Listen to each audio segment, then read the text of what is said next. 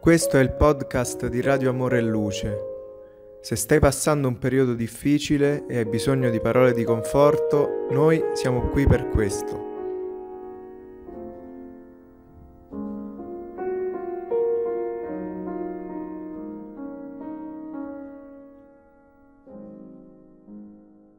Paolo e Stefano, capitolo ottavo. La morte di Stefano. Nonostante i lavori intensi, il giovane di Tarso non lasciava di frequentare puntualmente la casa di Zaccaria, dove nel cuore di Abigail trovava il necessario riposo. Se le lotte di Gerusalemme consumavano le sue forze, vicino alla donna amata sembrava recuperarle, nel dolce incanto in cui aspettava la realizzazione delle sue più care speranze aveva l'impressione che il mondo era un campo di battaglia in cui si doveva combattere per la legge di Dio. Tuttavia, poiché l'Eterno era giusto e generoso, gli concedeva nella dedizione della sua eletta un porto di sollievo. Abigail era il suo mondo sentimentale, le lotte di ogni giorno, i provvedimenti rigorosi che richiedeva il suo incarico, la rigidità con cui doveva trattare le questioni affidate alla sua giurisdizione, erano trasferite nel cuore della fidanzata, pieno di amore, di pietà e di giustizia. Lei accoglieva le sue idee con attenzione affettuosa, sembrava condirle nella tenerezza della sua anima fraterna restituendole all'amato sotto forma di suggerimenti amorevoli e giusti. Saulo si era abituato a questo prezioso interscambio quotidiano. Quando gli mancavano al suo cuore le dolci consolazioni sulla strada di Giaffa, si sentiva preda dei propri sentimenti energici e impulsivi.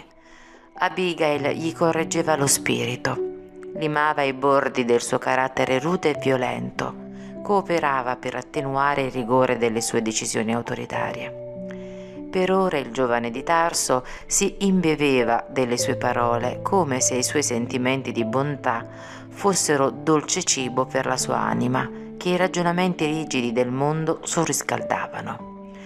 Lui che non aveva sperimentato le avventure galanti del suo tempo, consapevole di preservare pura la coscienza di fronte alla legge, scopriva nella creatura eletta l'incarnazione di tutti i sogni di speranza della sua giovinezza. La notte successiva alla memorabile sessione del Sinedrio, Saulo di Tarso, abbandonando tutte le preoccupazioni di ordine immediato, cercò più ansioso la casa di Zaccaria. Le fatiche del giorno scossero le sue forze voleva vincere rapidamente la distanza per impregnarsi nel calore dell'amata, dimenticando le preoccupazioni che gli pungevano la mente, travagliata dai ragionamenti più incoerenti. La notte dispiegava il suo mantello lunare sulla luna quando il giovane dottore varcò la soglia, sorprendendo la generosa famiglia con un saluto gentile e affettuoso. La presenza della fidanzata gli propiziava un balsamo di suave refrigerio al cuore. In breve tempo sembrò consolarsi. Tornato di buon umore, ora che le energie interiori riposavano in morbide carezze, narrò entusiasticamente gli ultimi successi. Zaccaria, come osservatore fedele della legge, gli dava ragione in pieno sulle decisioni prese. La personalità di Stefano fu discussa a fondo, L'ex discepolo di Gamaliele, naturalmente, chiarì la questione a modo suo, raffigurando il predicatore del cammino come un uomo intelligente, quindi pericoloso, a causa delle sue idee rivoluzionarie propagate dalla sua eloquenza. Abigail e Ruth ascoltavano in silenzio mentre i due mantenevano la vivace conversazione. Ad un certo punto, attenta ad un'osservazione diretta di Saulo, la giovane mormorò ma non ci sarebbe un modo per modificare, almeno, la sentenza? Cosa vorresti che facessimo? disse il ragazzo con enfasi. È già tanto che abbiamo rilasciato i tre capi più importanti, tenendo conto della sfrontatezza delle loro strane prediche. Quanto a Stefano abbiamo fatto di tutto perché tornasse alla ragione, come un diretto discendente delle tribù di Israele. Tuttavia la sua disubbidienza è stata la sua condanna. Mi ha insultato pubblicamente nel Sinedrio, calpestato i, i nostri principi più sacri e criticato le figure più rappresentative del fariseismo, con allusioni bugiarde e ingrate. e concluse.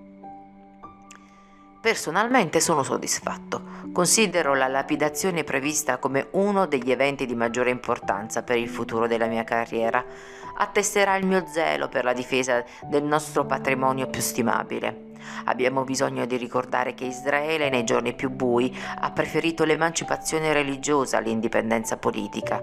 Potremmo esporre forse i nostri valori morali più preziosi all'influenza deprimente di un avventuriero qualsiasi? Il giovane cercò di cambiare il corso della conversazione mentre Ruth serviva un risollevante bicchiere di vino. Prima di partire il giovane Tarsense chiese alla fidanzata la solita passeggiata. Quella notte la natura sembrava pavoneggiarsi di meraviglie. La luce lunare che evidenziava nei fiori tutti i toni pallidi era satura di profumi deliziosi. Loro due, con mani giunte sulla rustica panchina, contemplavano il quadro inebriati. Saulo sperimentava un suave conforto. Era sollevato. Se Gerusalemme gli, scru- gli scuriva la mente in un vortice di preoccupazioni, quella dimora semplice sulla strada di Giaffa sembrava scaricare tutti i suoi dolori, elargendo al suo spirito un enorme potenziale di consolazione. Adesso, mia cara, è tutto pronto, disse sollecito. Da oggi a sei giorni Dalida ti verrà a prendere personalmente. Potrai conoscere la città e i miei amici onoreranno nella tua anima generosa la mia scelta felice. Sei soddisfatta? Molto, sussurrò teneramente. Abbiamo organizzato un vasto programma ricreativo. Voglio portarti a Gerico, dove alcuni nostri conoscenti ci aspettano con immensa gioia. A Gerusalemme ti farò conoscere tutti gli edifici più importanti. Sarai abbagliata dal Tempio e dai suoi tesori lì custoditi dalla dedizione religiosa della nostra razza. Vedrai la Torre dei Romani. I miei connazionali che frequentano la sinagoga di Cilicia vogliono offrirti un prezioso cadeau. Abigail si estasiava nell'ascoltarlo discorrere. Quel ragazzo impulsivo e rude agli occhi degli estranei, ma affettuoso e sensibile nell'intimità. Era proprio il suo ideale, l'uomo che aveva atteso per la sua anima affettuosa. Nessuno potrà offrirmi un dono più prezioso di quanto mandato da Dio per la mia vita, come il tuo cuore fedele e generoso, disse la giovane donna in un sorriso sincero. Ho guadagnato molto di più, disse il dottore di Tarso, ricevendo la gemma rara del tuo affetto, che arricchirà la mia vita. A volte Abigail, continuava con l'entusiasmo della gioventù sognatrice, nel mio idealismo di vittorie per Gerusalemme sulle grandi città del mondo, penso di raggiungere la vecchiaia come un trionfatore pieno di tradizioni di saggezza e di gloria. Da quando ti ho incontrata è aumentata la mia fiducia nel destino. Ho consolidato le mie speranze e conterò sul tuo aiuto per il lavoro immenso che si apre ai miei occhi. I conquistatori romani conferiscono ai trionfatori una corona di allori e rose. Se un giorno Gerusalemme mi concederà la sua corona trionfale, non la indosserei sulla mia fronte, per lasciarla ai tuoi piedi come un tributo d'amore eterno ed unico. Oggi stesso, proseguì Saulo fiducioso nel futuro, Gammaliele mi ha detto che presto lascerà il Sinedrio affinché io possa sostituirlo nel prestigioso incarico. Ecco, amore, la nostra prima e grande vittoria. Appena Dalila ritorna da Tarso, possiamo decidere la data del nostro felice matrimonio. Presumo che averti sempre accanto a me correggerà i miei impulsi, il mio compito sarà più leggero, l'esistenza più facile e fortunata. Il focolare è una benedizione e noi l'avremo. Mai mi sono sentita così fortunata, esclamò la giovane con lacrime di gioia. Lui le accarezzò le mani e poiché voleva condividere i suoi sentimenti più intimi con lei aggiunse Tu verrai con noi in città proprio alla vigilia della morte del predicatore rivoluzionario. L'atto, come da prassi, obbedirà al cerimoniale stabilito dalle nostre abitudini e ho intenzione che tu partecipi in mia compagnia. Ma perché? chiese sussultando leggermente. Poiché lì troveremo i nostri amici più eminenti, desidero sfruttare questa opportunità per presentarti indirettamente a tutti loro. Ci sarebbe un modo per risparmiarmi questo spettacolo? insistette timidamente. La morte di mio padre in agonia di fronte a crudeli soldati non mi ha mai abbandonato. Saulo non nascose la contrarietà e rispose: Forse non hai capito bene. Il caso di Stefano è molto diverso, è un uomo senza significato per noi altri, che si è issato a riformatore sedizioso e insolente la sua personalità rappresenta di fatto la continua mancanza di rispetto e un insulto alle leggi di Mosè, dando vita a un movimento di vaste proporzioni creato da un allucinato falegname di Nazareth. Pensi poi che non si debba punire il ladro che deruba un'abitazione? Non, meri- non meriteranno castigo quelli che bestemmiano nel santuario dell'Eterno? La ragazza, comprendendo che avrebbe deluso il fidanzato se avesse mostrato divergenza di opinioni, disse vedo che hai perfettamente ragione. Non dovrei discutere i tuoi concetti, saggi e giusti. Invece ho intenzione di conquistare l'amicizia dei tuoi amici del Sinedrio. Poi non ho perso la speranza della loro protezione nel caso di Jesiel, appena si offra l'opportunità di ulteriori ricerche in Acaia. Ma ascolta, Saulo. Se mi permetterai, voglio arrivare quando la cerimonia sta per finire. Siamo d'accordo? Prendendo atto della buona volontà conciliatoria, il giovane tarsense aprì il suo volto in un bel sorriso di soddisfazione. Sì, siamo d'accordo. Mi auguro tuttavia che partecipi a tutto con serenità, sicura che io solamente avrei potuto prendere incarichi giusti e decisioni apprezzabili nel compimento del dovere. È un peccato che il prigioniero si sia dimostrato recalcitrante al punto di obbligarmi a queste misure estreme. Tuttavia credimi che ho fatto di tutto per evitare la condanna a morte. Ho usato ogni mezzo conciliatorio per dissuaderlo dalle sue pericolose illusioni, ma il suo comportamento è stato così fastidioso che transigere è diventato impossibile. Si scambiarono ancora per lungo tempo impressioni affettuose che quella notte amica conservava sollecitamente sotto il manto di luminose stelle. Erano giuramenti affettuosi di un eterno amore, davanti alla benedizione di Dio presa dai loro più alti e santi pensieri, progetti e speranze per il futuro. Era tardi quando Saulo prese congedo, ritornando a Gerusalemme con l'amica felice. Pochi giorni dopo Abigail, in compagnia del fidanzato e della sorella, si diressero in città, il cui profilo interessante presentava nuove cornici ai suoi occhi. La casa di Dalila, la sera stessa del suo arrivo, si riempì degli amici che vennero per porgere omaggio e ammirazione alla scelta di Saulo. La giovane di Corinto sedusse tutti con le sue doti naturali, accoppiate ad una solita e ben curata formazione di spirito.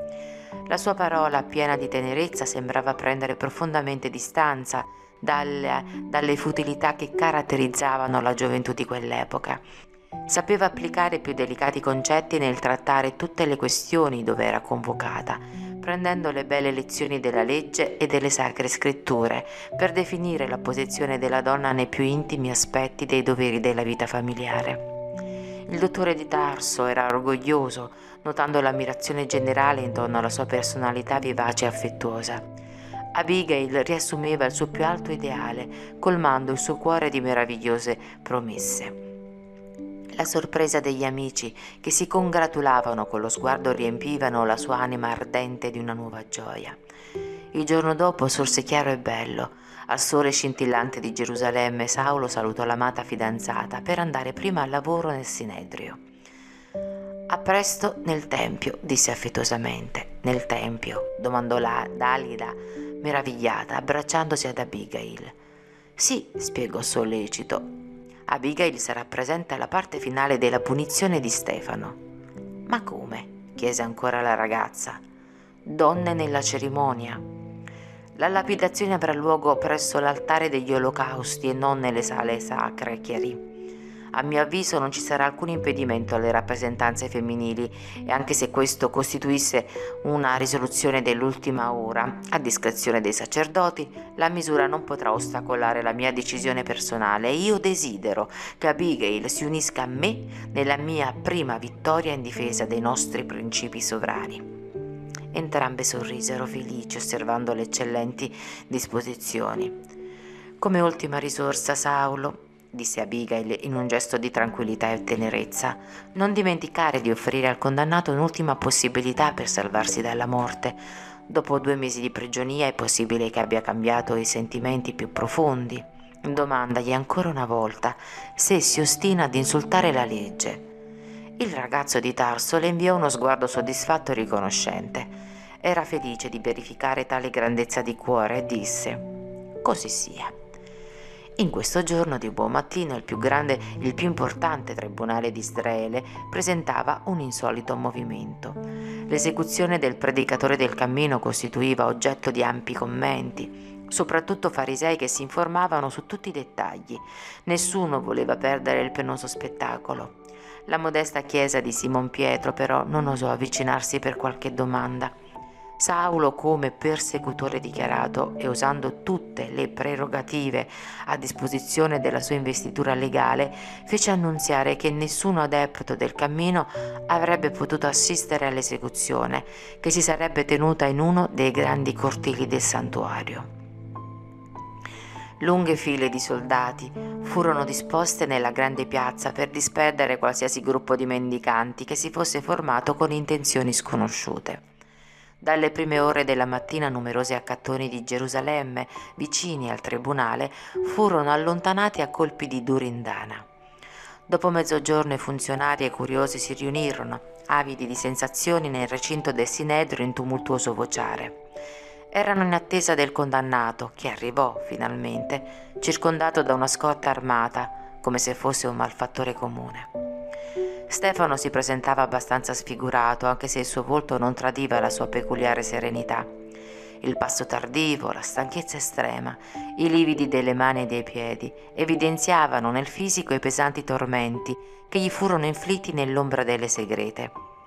La barba lunga modificava il suo aspetto fisionomico, tuttavia gli occhi avevano la stessa folgorante bontà cristallina. Nel mezzo della curiosità generale, Saulo di Tarso lo guardò soddisfatto. Stefano avrebbe pagato finalmente le incomprensioni e gli insulti. Nel tempio stabilito il dottore lesse inflessibile l'atto di accusa. Prima però di pronunciare la sentenza finale, fedele a ciò che aveva promesso, ordinò ai soldati che portassero il condannato fino alla sua tribuna. Di fronte al predicatore del Vangelo, senza alcuna espressione di pietà, lo interrogò duramente. Saresti disposto adesso a giurare contro il falegname di Nazareth? Ricorda che questa è l'ultima possibilità di rimanere in vita. Queste parole pronunciate meccanicamente suonavano in modo strano alle orecchie del giovane di Corinto, che li accolse nell'animo sensibile e generoso come nuovi dardi di ironia. Non insulti Salvatore, disse l'araldo di Cristo con audacia Niente al mondo mi farà rinunciare alla sua tutela divina. Morire per Gesù significa la gloria, quando sappiamo che Lui si immolò sulla croce per l'umanità intera. Ma un torrente di imprecazioni lo interruppe. Basta, lapidiamolo quanto prima. Morte all'immondo, stregone, bestemmiatore, calunniatore. Il clamore prese proporzioni spaventose. Alcuni farisei più arrabbiati, ingannando le guardie, si avvicinarono a Stefano cercando di trascinarlo fuori senza compassione. Tuttavia al primo strattone un pezzo della tunica rimase tra le loro mani. Fu necessario l'intervento della forza armata affinché il ragazzo di Corinto non fosse fatto a pezzi, proprio lì, dalla folla furiosa e delirante. Saulo a gran voce ordinò l'intervento dei soldati, voleva l'esecuzione del discepolo del Vangelo, ma con tutto il cerimoniale previsto. Stefano ora aveva il viso arrossato, imbarazzato. Mezzo nudo fu aiutato da un legionario romano a recuperare i pezzi della tunica fatta a brandelli, sistemandola sopra i reni, per non essere completamente nudo. Con mano tremante dai maltrattamenti ricevuti cercò di asciugare la saliva che i più esaltati gli avevano sputato in faccia. Un forte colpo alla spalla gli causò un intenso dolore in tutto il braccio. Capì che era arrivato il suo ultimo istante di vita. L'umiliazione gli doleva nel profondo, ma ricordava le descrizioni di Simon su Gesù negli ultimi momenti. Di fronte a Erode e a Antipa, il Cristo subì dagli israeliti identiche ironie. Fu fustigato, ridicolizzato, ferito. Quasi nudo sopportò tutte le atrocità senza lamentarsi, senza nemmeno un'espressione meno degna. Lui chiamava gli infelici che aveva lavorato per fondare una dottrina di armonia e di amore per tutti gli uomini, che aveva benedetto e accolto con calore il più miserabile, ricevette come ricompensa della croce in torture incommensurabili. E così pensò Stefano, chi sono io e chi era il Cristo? Questa domanda intima gli propiziava una certa consolazione. Il principe della pace fu trascinato tra le vie di Gerusalemme sotto disprezzanti, offese e scarni ed era il Messia atteso, l'unto di Dio. Perché, essendo lui uomo fallibile, titolare di innumerevoli debolezze, avrebbe dovuto esitare al momento della testimonianza? E con le lacrime che rigavano il suo volto lacerato, ascoltò la voce amorevole del Maestro nel cuore. Tutti coloro che desiderano essere partecipi del mio regno si neghino a se stessi, prendano la loro croce e seguano i miei passi. Era necessario negarsi per accettare il sacrificio fruttuoso. Al termine di tutti i martiri doveva incontrare l'amore glorioso di Gesù con la bellezza della sua tenerezza immortale. Il predicatore umiliato e ferito ricordò il passato di lavoro e di speranze Sembrava di rivedere l'infanzia con nostalgia in cui lo zelo materno gli infuse i fondamenti della fede consolante.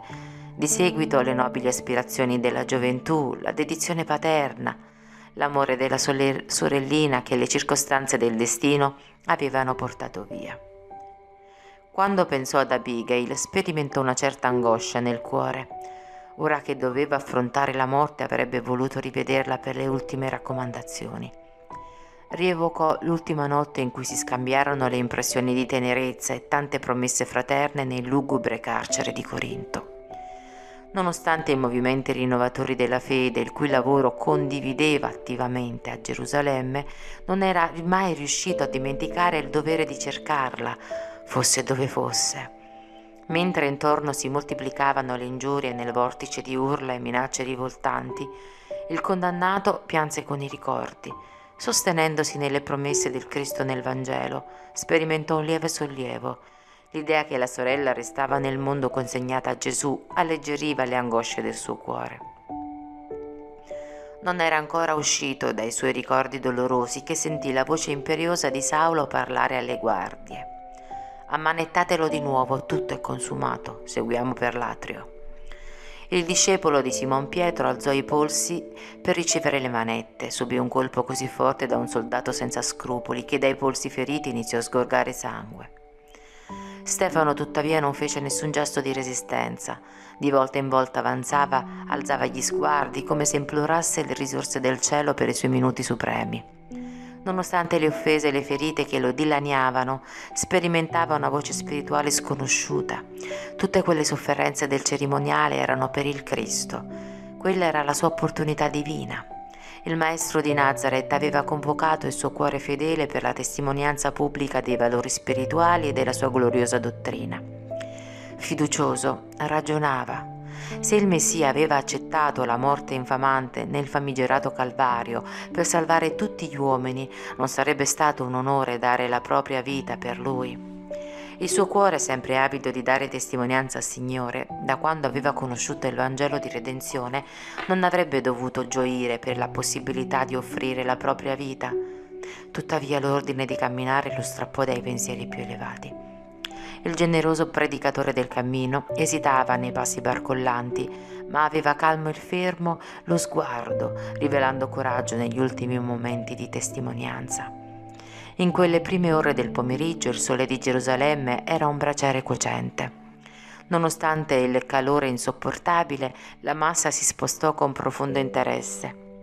Si trattava del primo processo riguardante le attività del cammino dopo la morte del suo fondatore distaccandosi da tutte le correnti giudaiche presenti lì, in segno di prestigio per la legge di Mosè. I farisei facevano grande tumulto. Accompagnando il condannato, insistevano nel lanciargli in viso le più pesanti ingiurie. Egli però, anche se evidenziava profonda tristezza, camminava mezzo nudo, sereno, imperturbabile. La sala delle riunioni del Sinedrio non era lontana dall'atrio del Tempio, dove si sarebbe realizzata la macabra cerimonia. Solo pochi metri e la passeggiata era conclusa proprio sul luogo dove sorgeva il grande altare degli olocausti. Tutto fu preparato a dovere, come Saulo aveva fatto capire nei suoi propositi. In fondo all'ampio cortile Stefano fu legato ad un tronco, in modo che la lapidazione si realizzasse nell'ora stabilita. Gli esecutori sarebbero stati rappresentanti delle varie sinagoghe della città, perché era un ruolo d'onore attribuito a quanti fossero stati in grado di operare in difesa di Mosè e dei suoi principi. Ogni sinagoga indicò un suo delegato e per iniziare la cerimonia, come capo del movimento, Saulo li ricevette uno ad uno a fianco alla vittima, tenendo nelle mani, secondo la prassi, le mantelle brillanti adornate di purpura. Un altro ordine del ragazzo di Tarso e l'esecuzione cominciò tra le risate. Ogni boia fissava freddamente il punto preferito, sforzandosi di trarre il maggior vantaggio. Risate generali si seguivano a ogni colpo, risparmiando la testa, disse uno de- dei più esaltati. Risparmiamo la testa, disse uno dei più esaltati, affinché lo spettacolo non manchi di intensità e di interesse. Ogni fazione del giudaismo accompagnava il boia indicato dai capi delle sinagoghe con attenzione ed entusiasmo, al grido di Morte al traditore, allo stregone. Ferisci il cuore in nome dei cilici, esclamò uno in mezzo alla folla. Separagli la gamba per gli Edomiti, appoggiò un'altra voce impudente. Più o meno lontano dalla folla, seguendo da vicino i movimenti del condannato, Saulo di Tarso si stava godendo il fermento popolare, soddisfatto e confortato. In ogni caso la morte del predicatore del Cristo rappresentava il suo primo grande trionfo nella conquista delle attenzioni di Gerusalemme e dei suoi prestigiosi gruppi politici. In quel momento focalizzava tante acclamazioni dal popolo della sua razza, esaltandosi della decisione che lo aveva portato a perseguitare il cammino senza considerazione e senza tregue. Ma quella tranquillità di Stefano però sbalordì il suo cuore capriccioso e inflessibile. Da dove poteva trarre tanta serenità? Sotto le pietre che lo colpivano, quegli occhi fissavano i carnefici senza rivelare paura o imbarazzo. Di fatto, legato in ginocchio al tronco del supplizio, il giovane di Corinto conservava sorprendenti inflessioni di pace negli occhi traslucidi, dove lacrime silenziose scorrevano abbondanti. Il petto nudo era una piaga sanguinosa. Le vesti dilaniate si incollavano al corpo, impastate di sudore e sangue. Il martire del cammino si sentiva sostenuto da forze potenti e intangibili. Dopo ogni nuovo colpo sentiva aumentare i patimenti infiniti che gli fustigavano il corpo, ma nell'intimo conservava la sensazione di sublime sollievo. Il suo cuore batteva all'impazzata, il petto era coperto di ferite profonde, le costole erano fratturate. In quest'ora suprema rammentò il vincolo di fede che lo legava ad una vita superiore. Ricordò tutte le preghiere preferite dell'infanzia Faceva il possibile per fissare sulla retina l'immagine della morte del padre torturato e incompreso. Intimamente ripeté il Salmo 23 di Davide, che cantava insieme alla sorella nelle situazioni apparentemente insuperabili. Il Signore è il mio pastore, non manco di nulla. Le parole delle sacre scritture, come le promesse del Cristo del Vangelo, si trovavano al centro del suo cuore. Il corpo si era rotto nel tormento, ma lo spirito era calmo e pieno di speranza. Adesso aveva l'impressione che due mani affettuose passavano leggere sulle ferite dolorose, propiziando una sensazione morbida di sollievo. Senza nessuna paura si rese conto di aver raggiunto il sudore dell'agonia. Devoti amici, del piano spirituale circondavano il martire nei suoi minuti supremi. Al culmine del dolore fisico, come se avesse oltrepassato infiniti abissi di percezione, il ragazzo di Corinto si accorse che qualcosa si era rotta nella sua anima ansiosa. I suoi occhi sembravano immergersi nelle immagini gloriose di un'altra vita. La legione degli emissari di Gesù che lo circondava con affetto gli appariva come la corte celestiale nel cammino di luce disteso davanti a lui riconobbe qualcuno che si avvicinava aprendo le braccia generose. Dalle descrizioni che aveva sentito da Pietro si rese conto che contemplava il Maestro, Maestro stesso in tutta la radiosità delle glorie divine. Saulo osservò che gli occhi del condannato erano statici e folgoranti. Fu quando l'eroe cristiano, muovendo le labbra, esclamò ad alta voce: ecco che vedo i cieli aperti e il Cristo risorto nella grandezza di Dio. Si notò poi che due giovani donne si avvicinarono al persecutore con gesti intimi. Dalila consegnò Abigail al fratello, salutando velocemente per rispondere alla chiamata di un'altra amica. La tenera fidanzata portava una tunica elegante alla moda greca che evidenziava il suo bel viso. Forse per la dolorosa scena in corso, la presenza della donna amata, si percepiva che Saulo era alquanto perplesso e sensibilizzato. Si direbbe che il coraggio indomito di Stefano lo portava a considerare la tranquillità sconosciuta che doveva regnare nello spirito del martire. Dato il clamore che la circondava e percependo la miserabile situazione della vittima, la giovane mal poté trattenere un grido di stupore. Chi era quell'uomo legato al tronco del supplizio? Quel petto ansante, raggrumato di sangue, quei capelli, quella faccia pallida che la barba lunga sfigurava. Non erano di suo fratello. Ah, come parlare delle ansietà supreme della sorpresa imprevista di un minuto.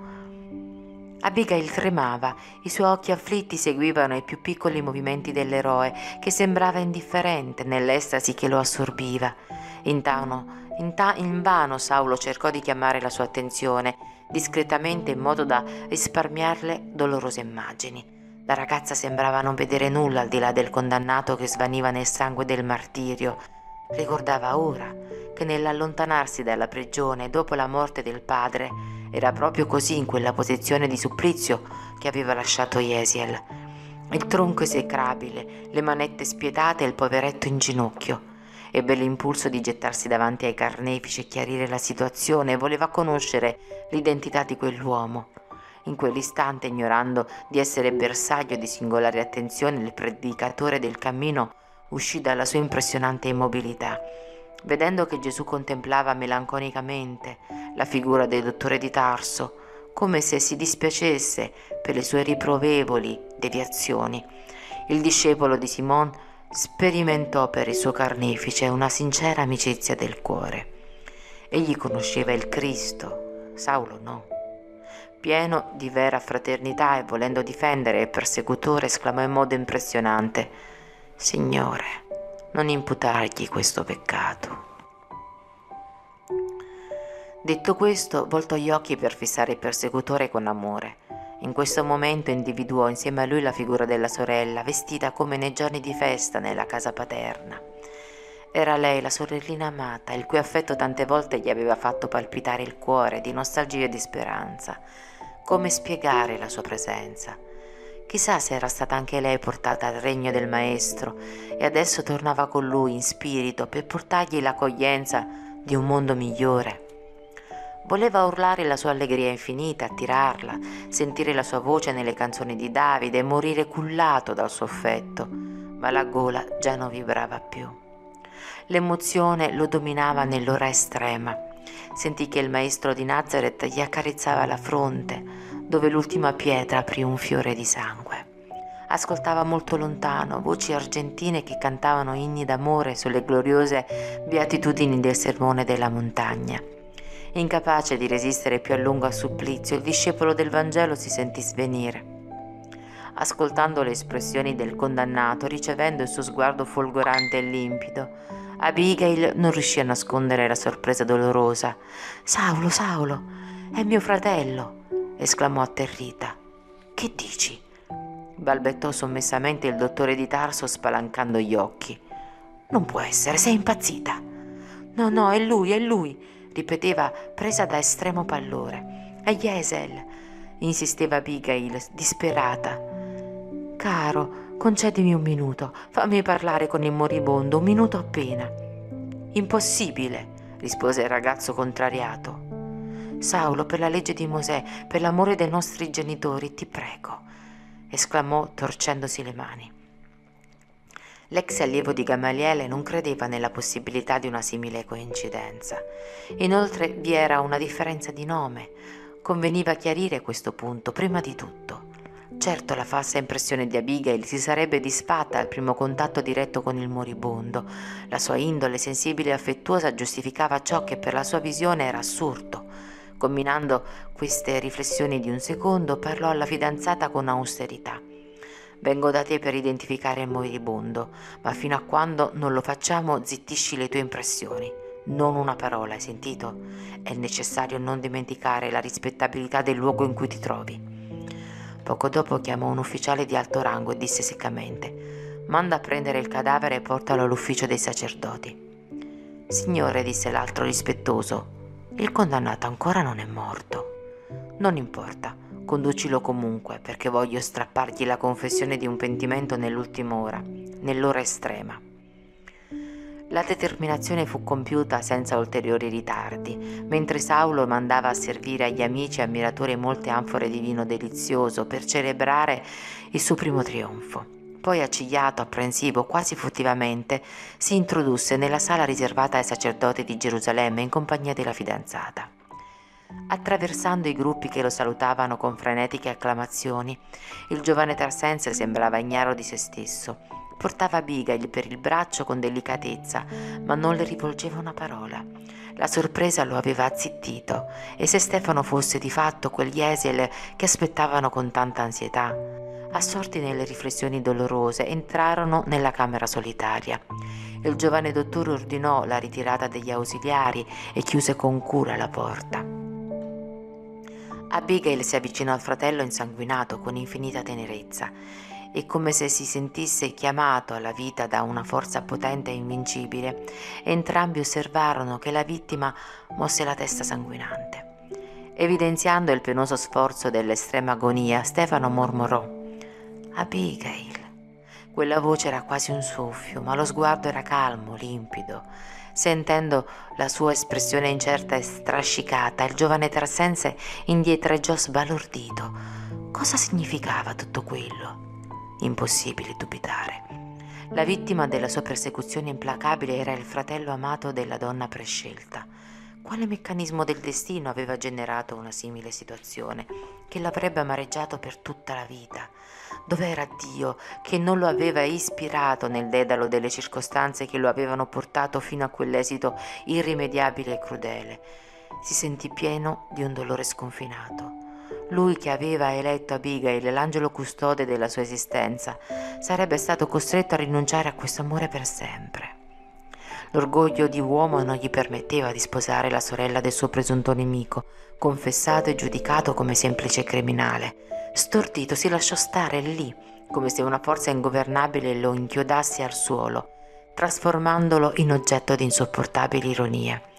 Yesiel, esclamò Abigail, baciando e lavando con le lacrime la fronte del moribondo, sapessi come ti vedo. Sembra che il calvario ti sia durato dal giorno in cui ci siamo lasciati. E singhiozzava.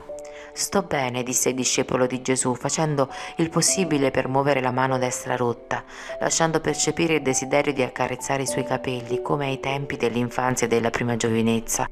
Non piangere, io sono con il Cristo. Chi è il Cristo? sussurrò. Perché ti chiamano Stefano? Come hanno potuto cambiarti in questo modo? Gesù è il nostro Salvatore spiegò il morente con lo scopo di non perdere i minuti che scorrevano veloci. E adesso mi chiamo Stefano perché un generoso romano mi liberò, ma mi ha chiesto assoluto segreto. Perdonami, è stato per gratitudine che ho obbedito al consiglio. Nessuno sarà riconosciuto da Dio se non mostra gratitudine agli uomini.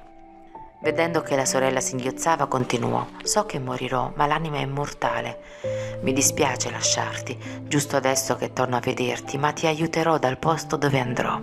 Senti, Yesiel, esclamò la sorella in disperazione, cosa ti ha insegnato questo Gesù da portarti a una fine così dolorosa? Colui che lascia un fedele servitore non è piuttosto un padrone crudele?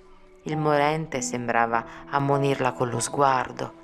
Non pensare in questo modo, proseguì con difficoltà. Gesù è giusto e misericordioso, ha promesso di essere con noi fino alla fine dei secoli. Lo capirai dopo. A me ha insegnato ad amare i carnefici.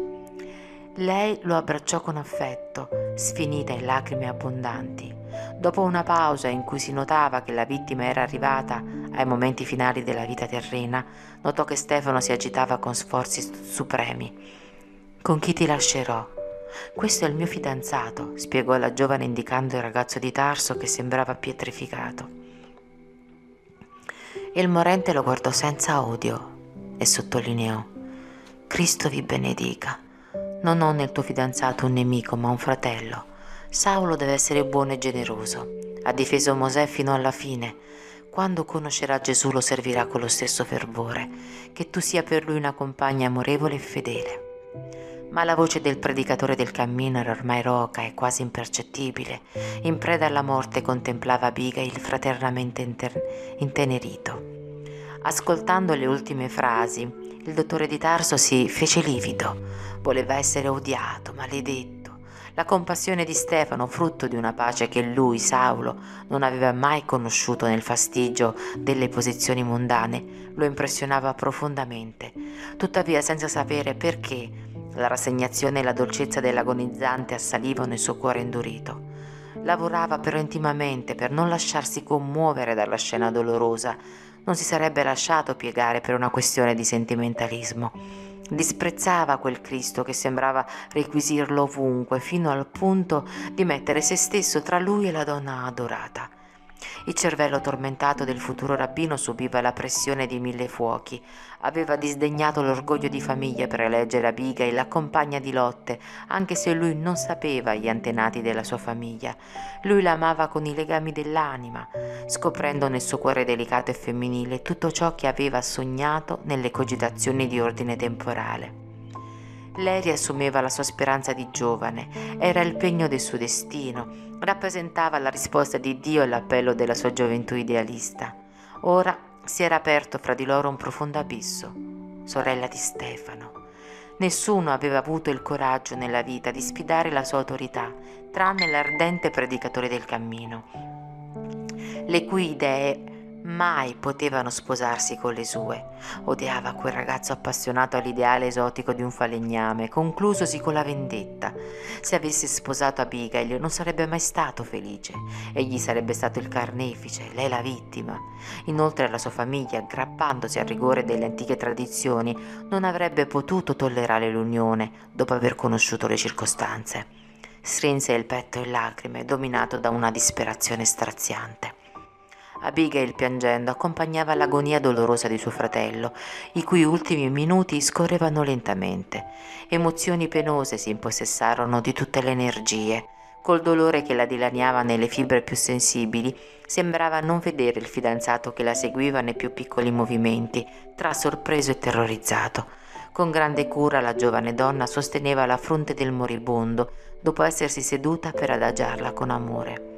Notando che il fratello le aveva dato l'ultimo sguardo, esclamò con angoscia: Yesiel, non andare via, rimani con noi, non ci lasceremo mai più.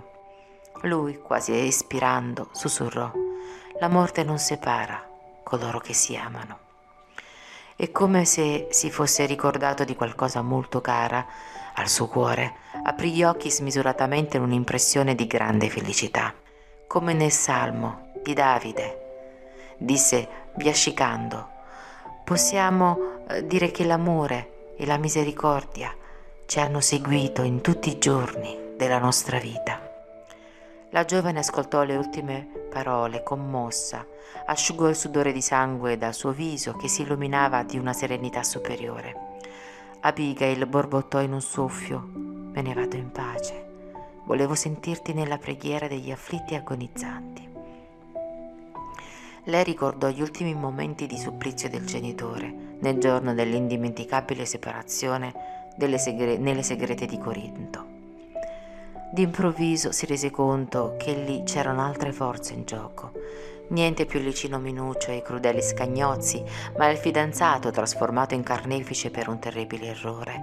Accarezzò con più cura la sua testa sanguinante, strinse il moribondo al cuore come un bambino amato, così anche se rigido e inflessibile in apparenza, Saulo di Tarso osservò nitidamente il quadro che mai più avrebbe rimosso dalla mente.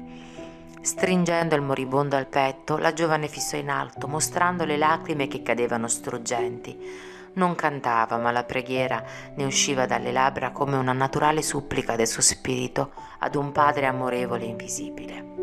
Signore Dio, Padre di quelli che piangono, dei tristi, degli oppressi, roccaforte dei vinti, consolazione di tutto il dolore, anche nella miseria amara delle lacrime e dei nostri errori. In questo mondo di esilio imploriamo il vostro amore. Nelle afflizioni del cammino, nella notte più tormentosa, la vostra fonte generosa è il bene che non si seccherà. Siete in tutto la luce eterna di gioia e di calma, la nostra porta di speranza che mai si chiuderà. Quando tutto ci disprezza nel mondo di iniquità, quando arriva la tempesta sui fiori dell'illusione, o oh Padre, siete la luce divina, il cantico della certezza, vincendo tutte le speranze, vincendo ogni afflizione. Nel giorno della nostra morte, nell'abbandono o nel tormento, portaci l'oblio dell'ombra, del dolore, del male, che nell'ultimo momento sentiamo la luce della vita rinnovata e redenta nella pace gioiosa e immortale. Dopo la preghiera il volto di Abigail era intriso di lacrime. Yesiel si camò sotto le carezze soavi delle sue morbide mani. Il pallore della neve descriveva il suo viso cadaverico, accoppiato con la serenità profonda della sua fisionomia. Saulo comprese che era morto e mentre la giovane di Corinto si alzava con cura, come se il cadavere di suo fratello aspettasse tutta la tenerezza del suo spirito gentile, il giovane transense si avvicinò accigliato e parlò con severità. Abigail, tutto è consumato e tutto è finito anche tra di noi. La povera creatura si voltò per lo stupore, quindi non le bastavano i colpi ricevuti. Era possibile che l'amato fidanzato non aveva una parola di conciliazione generosa in quel momento difficile della sua vita. Riceveva la più fredda umiliazione con la morte di Jesiel e per di più l'abbandono. Sconvolta da tutto ciò che aveva trovato a Gerusalemme, a Gerusalemme, capì che aveva bisogno di usare tutta la propria forza per non cedere davanti alla dura prova che le era stata riservata. E vide subito che nell'orgoglio di Saulo non avrebbe trovato consolazione in un attimo arrivò alle conclusioni sul ruolo che le competeva in tale circostanza imbarazzante. Senza ricorrere alla sensibilità femminile, prese coraggio e parlò con dignità e nobiltà. Tutto finito tra di noi. Perché? La sofferenza non deve bandire l'amore sincero. Non mi capisci, rispose il ragazzo orgoglioso. La nostra unione è diventata impraticabile. Non potrei sposare la sorella di un nemico di maledetta memoria. È stata infelice la scelta di questa occasione per farti visitare Gerusalemme. Mi vergogno non solo davanti alla donna con la quale non potrò mai unirmi in matrimonio, come per i parenti e amici, per la situazione amara che le circostanze hanno portato sulla mia strada. Abigail era pallida e dolorosamente sorpresa. Saulo, Saulo, non vergognarti davanti al mio cuore. Jesiel è morto stimandoti. Il suo cadavere ci ascolta, disse con accento doloroso. Non posso obbligarti a sposarmi, ma non trasformare il nostro affetto in odio sordo. Resta mio amico. Ti sarò eternamente grata per i mesi di felicità che mi hai propiziato. Domani torno a casa di Ruth. Non vergognarti di me. A nessuno dirò che Stefano era mio fratello, neanche a Zaccaria. Non voglio che un nostro amico ti consideri un carnefice. Osservando quell'umile generosità, il ragazzo di Tarso ebbe l'impeto di stringerla nel cuore, come se fosse una bambina. Voleva andare avanti, premerla contro il suo petto, coprenderla di baci sulla fronte generosa e innocente. D'improvviso però gli vennero in mente i suoi titoli e doveri. Già vedeva Gerusalemme in rivolta, lui con la reputazione bruciata da amare ironie. Il futuro rabbino non poteva essere vinto. Il dottore della legge rigida e implacabile avrebbe dovuto soffocare l'uomo per sempre.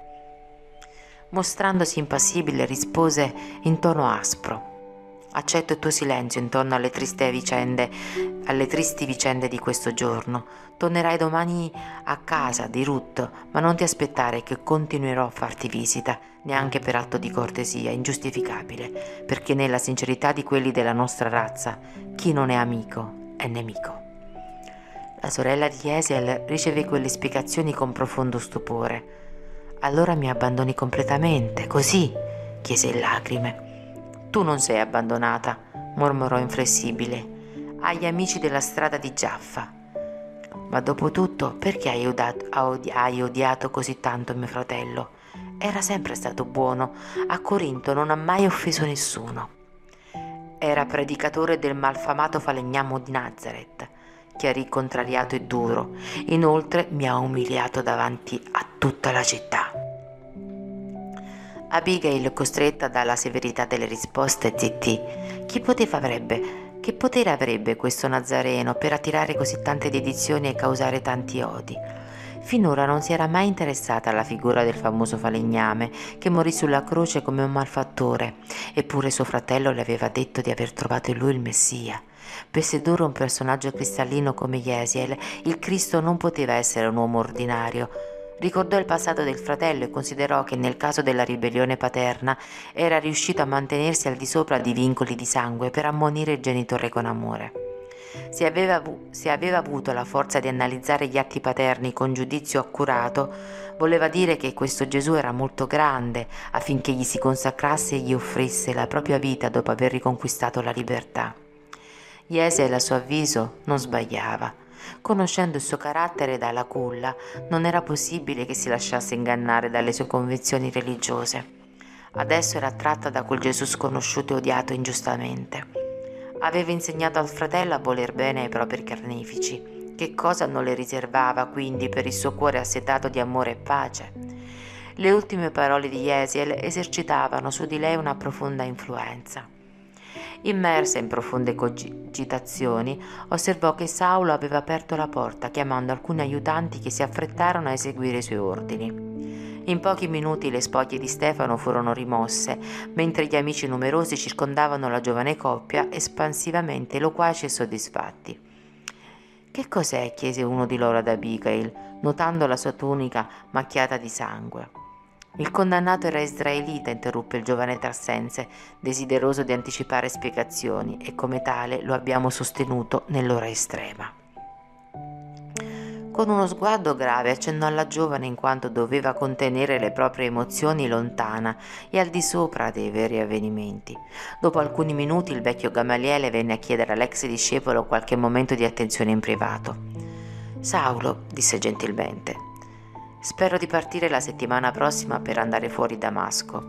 Mi riposerò vicino a mio fratello, approfitterò della notte della vecchiaia per meditare e riposare lo spirito. Ho già fatto le dovute notifiche al Sinedrio e al Tempio e credo che nel giro di pochi giorni verrai effettivamente nominato al mio ufficio. L'interpellato fece un leggero gesto di ringraziamento, la cui freddezza mal nascondeva lo sconforto che era nella sua anima. Tuttavia, proseguì generoso rabbino premurosamente, ho un'ultima richiesta da farti. Considero Simon Pietro come un amico. Questa confessione può provocarti scandalo, ma mi sento di fartela se- sapere lo stesso. Ho finito di ricevere la sua visita. Ha chiesto il mio intervento affinché il cadavere della vittima di oggi sia consegnato alla Chiesa del Cammino, che lo seppellirà con molto amore. Sono l'intermediario della domanda e spero non mi rifiuti il favore. Dite vittima, chiese Saulo sconcertato. L'esistenza di una vittima richiede la presenza di un boia e io non sono il carnefice di nessuno, ho difeso la legge fino alla fine. Gamaliele capì l'obiezione e rispose non vedere un cenno di rimprovero nelle mie parole. Non è l'ora né il luogo per le discussioni, ma per non mancare di sincerità che in me hai sempre trovato, ti devo dire che sto arrivando a delle conclusioni profonde sul chiamato falegname di Nazareth. Ho riflettuto seriamente sulla sua opera in mezzo a noi, ma sono vecchio e pieno di acciacchi per iniziare qualsiasi movimento di rinnovazione nel seno del giudaismo. Nella nostra vita arriva una fase in cui non è lecito intervenire nei problemi collettivi, ma a qualsiasi età si può e si deve operare per l'illuminazione o il miglioramento di se stessi. È quello che pretendo di fare. Il deserto, nella maestà silenziosa dell'isolamento, è sempre stato fonte di seduzione per i nostri antenati. Uscirò da Gerusalemme, fuggirò allo scandalo che le mie nuove idee e atteggiamenti di certo provocheranno. Cercherò la solitudine per trovare la verità. Saulo di Tarso era sbalordito. Anche Gamaliele sembrava soffrire l'influenza di sconosciuti sortilegi. Senza dubbio gli uomini del cammino lo avevano stregato, distruggendo le sue ultime energie. Il vecchio maestro aveva capitolato in un atteggiamento di conseguenze imprevedibili. Voleva contestare, discutere, chiamarlo alla realtà, quando il venerabile mentore della gioventù farisaica, facendo capire che percepiva le vibrazioni antagoniste del suo spirito ardente, dichiarò Già lo conosco il contenuto della tua risposta. Mi giudichi debole, vinto, ma ognuno pensi come vuole. Non mi portare al fastidio, al fastidio noioso delle controversie. Adesso sto solo chiedendo un favore, spero che non me lo neghi. Posso provvedere a rimuovere subito le spoglie di Stefano? Il ragazzo di Tarso esitò, preso da singolari pensieri. Concedi, Saulo, è l'ultimo omaggio a un vecchio amico. Certo, disse alla fine. Gamaliele lo salutò con un gesto di sincero riconoscimento. Ancora una volta circondato da molti amici che lo cercavano per tirarlo su di morale, il giovane dottore della legge era estraneo a se stesso. Invano sollevava la coppa dei saluti. Lo sguardo era vuoto, apprensivo, dimostrando la profonda alienazione in cui era caduto. Gli eventi imprevisti gli avevano portato alla mente un turbinio di pensieri angosciosi. Voleva pensare, voleva raccogliersi in se stesso per l'esame necessario alle nuove prospettive del suo destino, ma fino al tramonto fu costretto a rimanere all'interno delle convenzioni sociali, ricevendo gli amici fino alla fine. Affermando la necessità di cambiare i vestiti insanguinati, Abigail si ritirò subito dopo il colloquio con Gamaliele. Nella casa di Dalila Tuttavia la poverina fu affetta da febbre alta, preoccupando e allarmando tutti quelli che erano lì. Al calar della notte Saulo tornò a casa della sorella dove le avevano informato, lo avevano informato dello stato della malata. Decisa a imprimere nuove direzioni alla sua vita, cercò di soffocare la propria emozione per affrontare i fatti nel modo più naturale possibile. In lacrime la giovane di Corinto chiese di essere portata a casa di Zaccaria, temendo la marcia della malattia. Invano Dalila e i parenti cercarono di intervenire con risorse affettuose. La supplica di Abigail allo spirito energico di Saulo fu esposta in maniera commovente e dentro la severità che ne caratterizzava il comportamento, l'ex discepolo di Gamaliele prese tutti i provvedimenti necessari. In serata, con molta attenzione, il modesto carro uscì da Gerusalemme verso la strada di Giaffa. Ruth ricevette la ragazza tra le sue braccia, emozionata e afflitta. Lei e suo marito si erano ricordati poi che solo con la morte di suo padre Abigail aveva avuto la febbre alta, accompagnata da profondo abbattimento. Corrucciato Saulo li ascoltò, sforzandosi di nascondere l'emozione. E mentre gli amici della giovane cercavano di assisterla con affetto, il futuro rabbino cedette al vortice dei pensieri contrastanti, dirigendosi verso Gerusalemme con l'intento di non tornare più a Giaffa.